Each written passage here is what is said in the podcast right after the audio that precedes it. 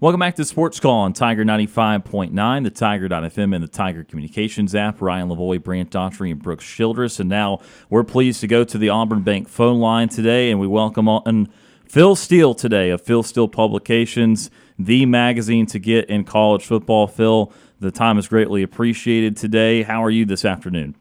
You know, I am doing great. It's uh, summertime, so I'm down to working 50 or 60 hours a week, just doing a bunch of radio shows. So I'm, I'm having fun. It, it sure beats a magazine deadline. Uh, seven months of hard work. Absolutely. And Phil, we have a couple questions for you with the magazine to start off with, and then we'll get into uh, what the SEC and what Auburn's looking like here in 2023. Uh, we, we, talk about on this show all the time with, with Auburn and all these teams about the transfer portal. How difficult for is it for you and your staff now with all these roster turnovers, even up until I imagine publishing day? I mean, how do you keep up with all this and try to get the rosters as airtight as you can? Yeah, it makes it a lot more difficult. I'll tell you that much. You know, uh, let's go back about ten years ago. I was able to send the magazine to the press uh, in May, and it would be out on the newsstands probably at the start of June, uh, which was always a good thing. But now the transfer portal closed on May fifteenth. Uh, and you can't go to the press once the transfer portal closes because you have all those players now that are up in the air. Where are they going? So I made it three weeks later. We didn't go to the press until June 7th. And I talked to 123 of the 133 head coaches. Uh, usually spend about an hour with each. They all have my cell phone number, and I said, look, if you sign anybody in the transfer portal, we go to the press June 7th. You can text me up to June 6th, and we'll be able to get them on the page. So I was getting texts on June 6th. We're rewriting position write-ups and dropping them in projected starting lineups.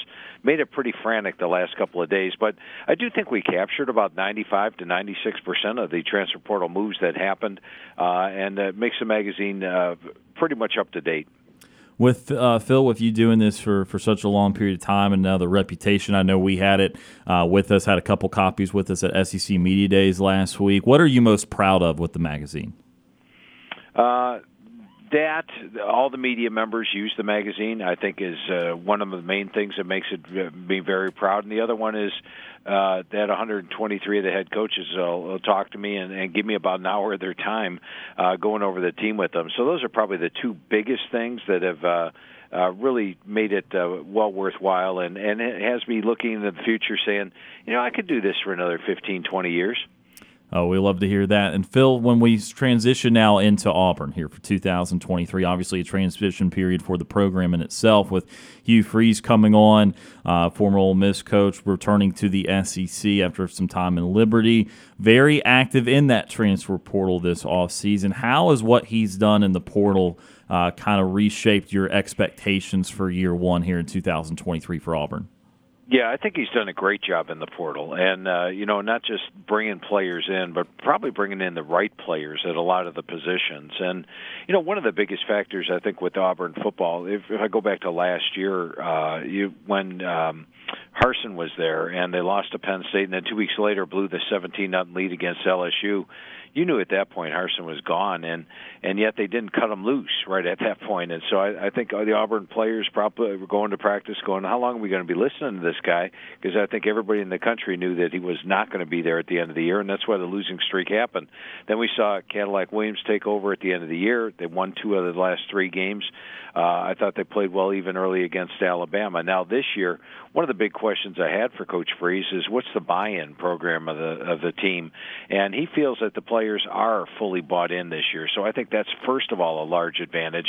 Then when we take a look at some of the players he's brought in, you know Payton Thorne will contend for the quarterback job. Brian Battie is a guy that I really like from South Florida, a dangerous return man, also rushed for a thousand yards. I actually like the way he ran between the tackles, despite being uh, five seven, one sixty 65. I think he's going to be a nice plus. Caleb Burton coming over from Ohio State was one of the top wide receivers out of high school. My number six rated key, uh, wide receiver. Uh, he's added to it. Uh, Jyaire Shorter comes in from North Texas after having 600 yards receiving. They bring in a top-notch tight end in Rivaldo Fairweather from FIU. Uh, you look at the offensive line, I project three transfers as starters up there.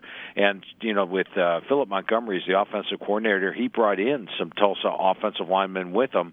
I like that. They know the, the offensive schemes and, and know it well.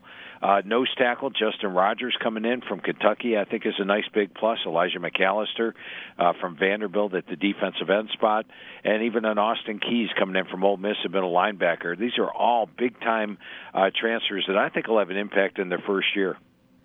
Phil, you touched on one of these transfers here a second ago. Uh, Payton Thorne coming in from Michigan State. In your magazine, however, you have Robbie Ashford uh, holding on to that starting role. What led to that decision, and what do you think of Auburn's quarterback battle as a whole?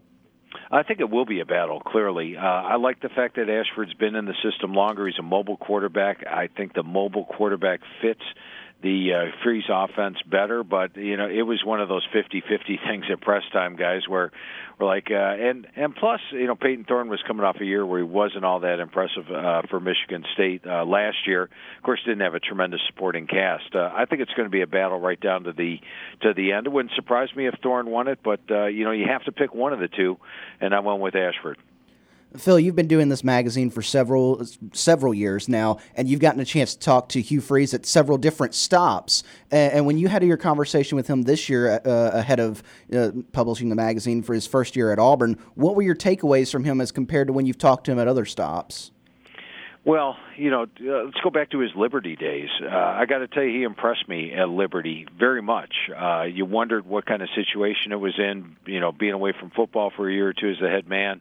Uh, but he stepped in and got him eight and five, then ten and one his second year, and uh, eight and five. And, and last year they probably would have had a better year had the rumors of Hugh Freeze leaving not happened. I think, think that uh, affected uh, Liberty down the stretch, and they lost some of those games that they probably would have won had those rumors not been going on. I've always been impressed with the job that he's done on the field and uh, bringing in players. Uh, you know, I would not have imagined Liberty getting to the level they did under Hugh Freeze, and I think you go back to his uh, Ole Miss days when talked to him there.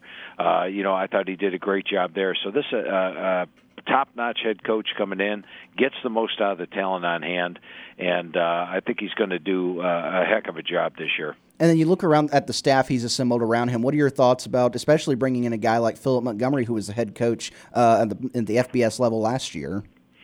Yeah, and Phil Montgomery's the guy I talked to each of the years that he was at Tulsa, and he was there for like seven or eight years. So I, this guy knows offense. Go back to his Baylor days. Remember at Baylor in 2014, the type of explosive offense he had, and with the players he's got at running back and receiver to work with, I think that Philip Montgomery is going to pilot a very successful offense this year.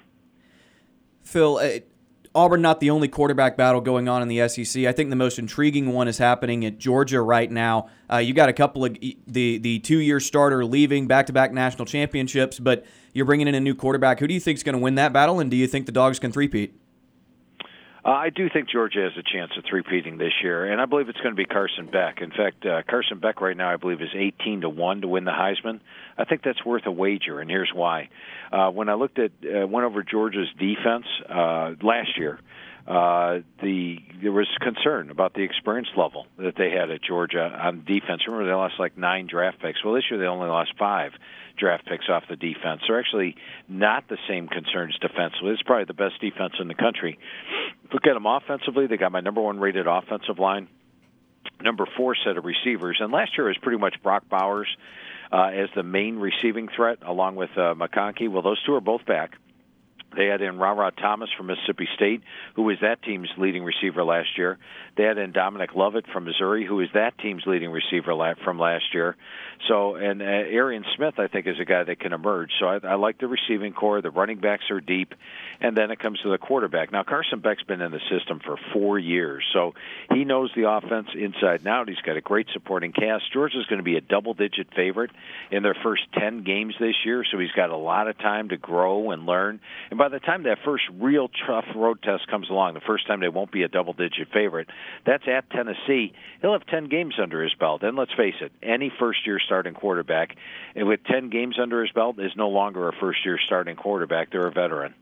We're talking to Phil Steele of Phil Steele Publications today on Sports Call, the most accurate magazine of the last 28 years. Phil, one more Auburn question for you before we have a couple more in the SEC. Uh, when we talk about this reshaped roster, other than the quarterback position, what would concern you most about this team? Uh, I would have to say, let me take a look now and think about this for just one second. Uh, I'm going to say receivers need a little bit of work this year.